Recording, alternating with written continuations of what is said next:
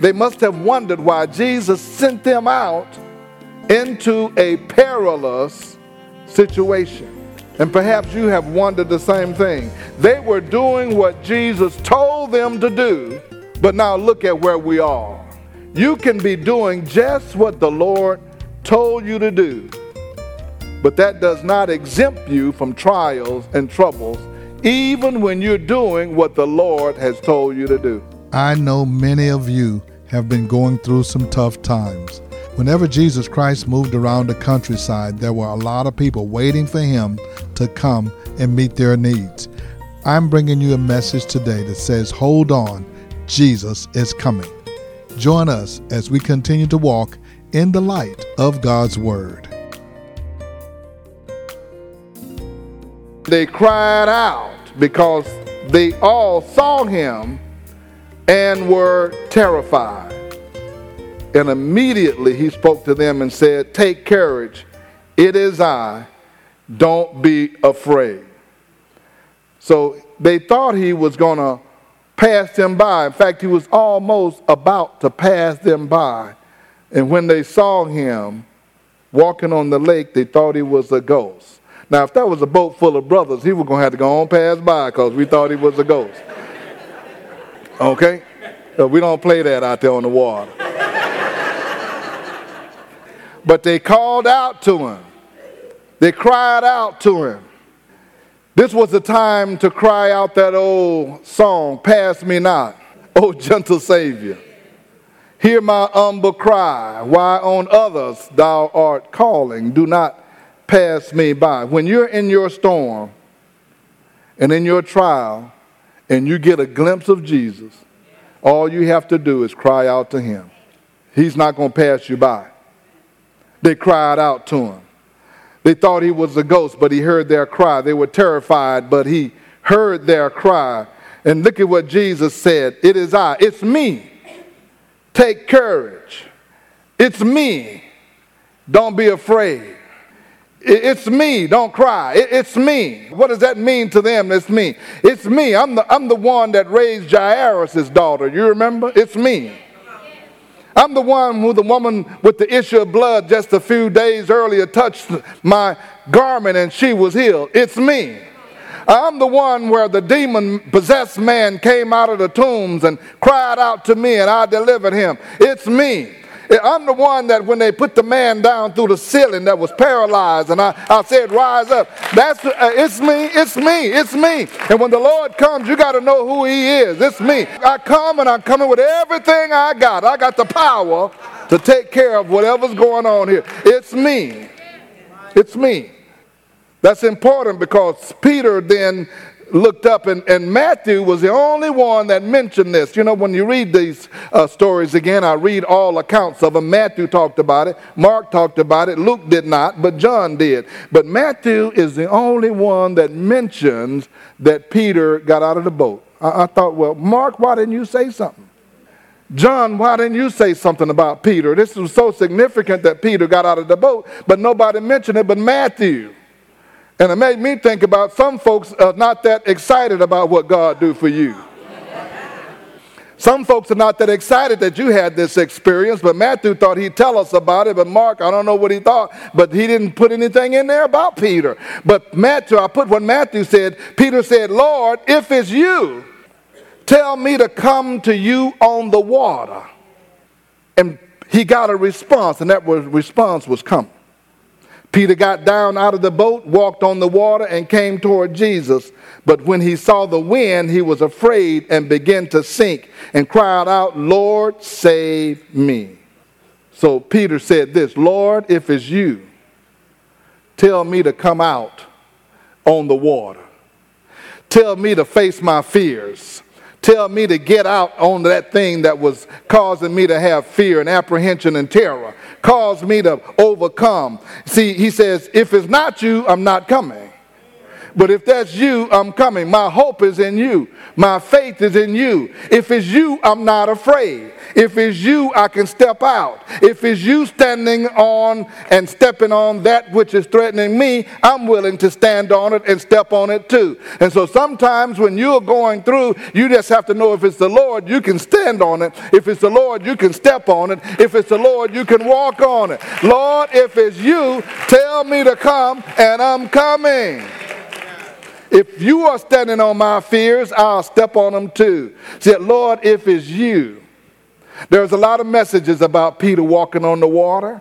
And there are those who will criticize him because when he saw the wind and the waves, uh, he began to watch them and he began to sink that tells you that even though you have your eyes on Jesus, you want to keep them on Jesus because while you're walking on the water, the enemy is still trying to destroy you and still trying to give you fear.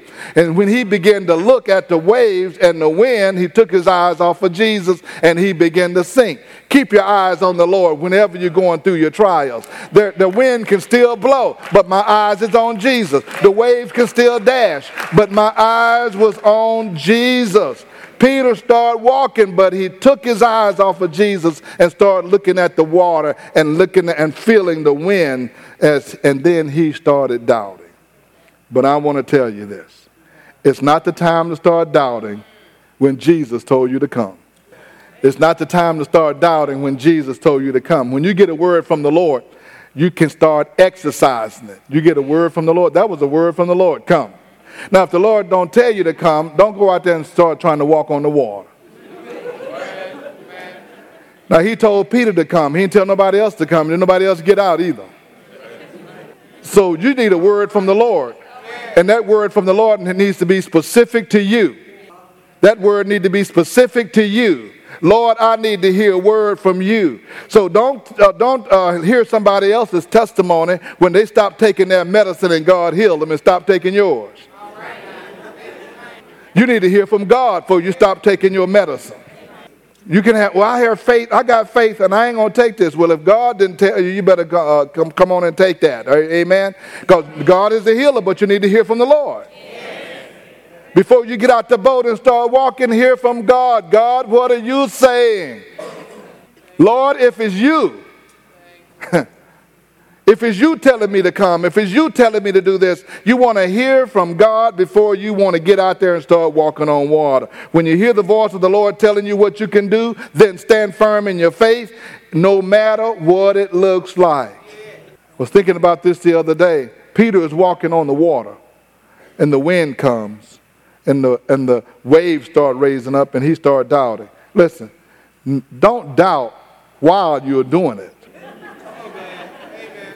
He wasn't in the boat, but he was walking already. You're already doing it. Why are you doubting now?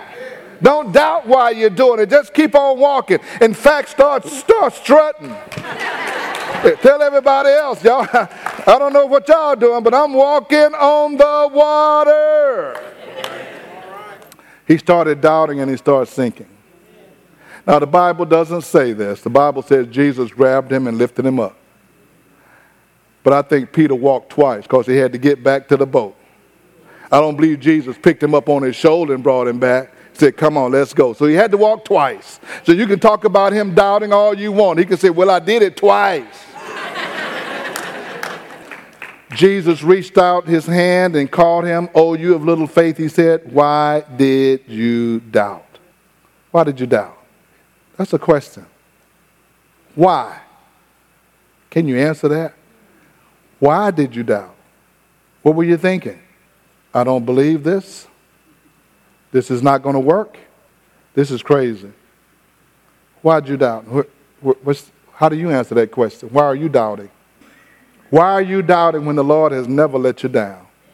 Why are you doubting when He's never failed you? Why are you doubting? What are you seeing that's causing you to doubt?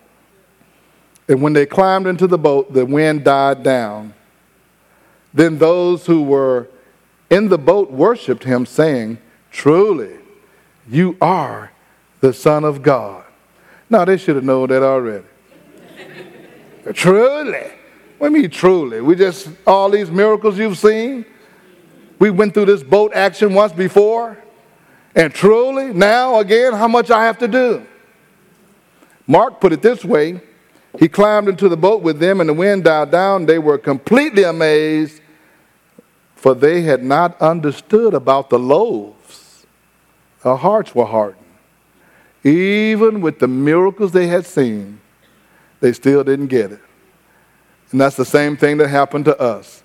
Even all that God has done for us before, we still didn't get it. We still don't believe. God has delivered you before. God has opened a door for you before. God has provided for you before. God has healed you before. God has brought you out before. And now you in it again and you still act like you don't believe. He said, You, didn't you don't understand the fish and the loaves. Now, and you were handing them out. Here's what I want to close with. We'll never find ourselves in a place where Jesus Christ cannot find us. No storm is ever too severe that he can't save us from it. I don't know where you are today. I don't know what you're going through. And whatever you're going through is so precious to you and so important to you that you may think that you can't survive it, you can't make it through it. But the Lord know where you are and he know how to get to you if he got to walk on water. There's no reason for the anxiety no matter how hopeless or threatening our problems seem to be. The Lord knows how to reach us. Life is stormy sometimes, life is painful sometimes, it's frightening sometimes and threatening. Some of us suffer more than others, but all of us will suffer at some point, at some time. So listen to me when you're going through. In spite of that, the storm is never so severe. The night is never so dark, and the boat's never so frail that we risk danger beyond what Jesus Christ is able to rescue us from. Who are you today? You're here not by accident, you're here on purpose. This message is for you. Some of you have felt like giving up and you're wondering where the Lord is. Well, today is your day for your hope to be renewed, for your strength to be renewed, and your faith to be renewed. Would you bow your heads with me? I said, Lord, what is the essence of this message? It's not just a message to preach about Peter walking on the water.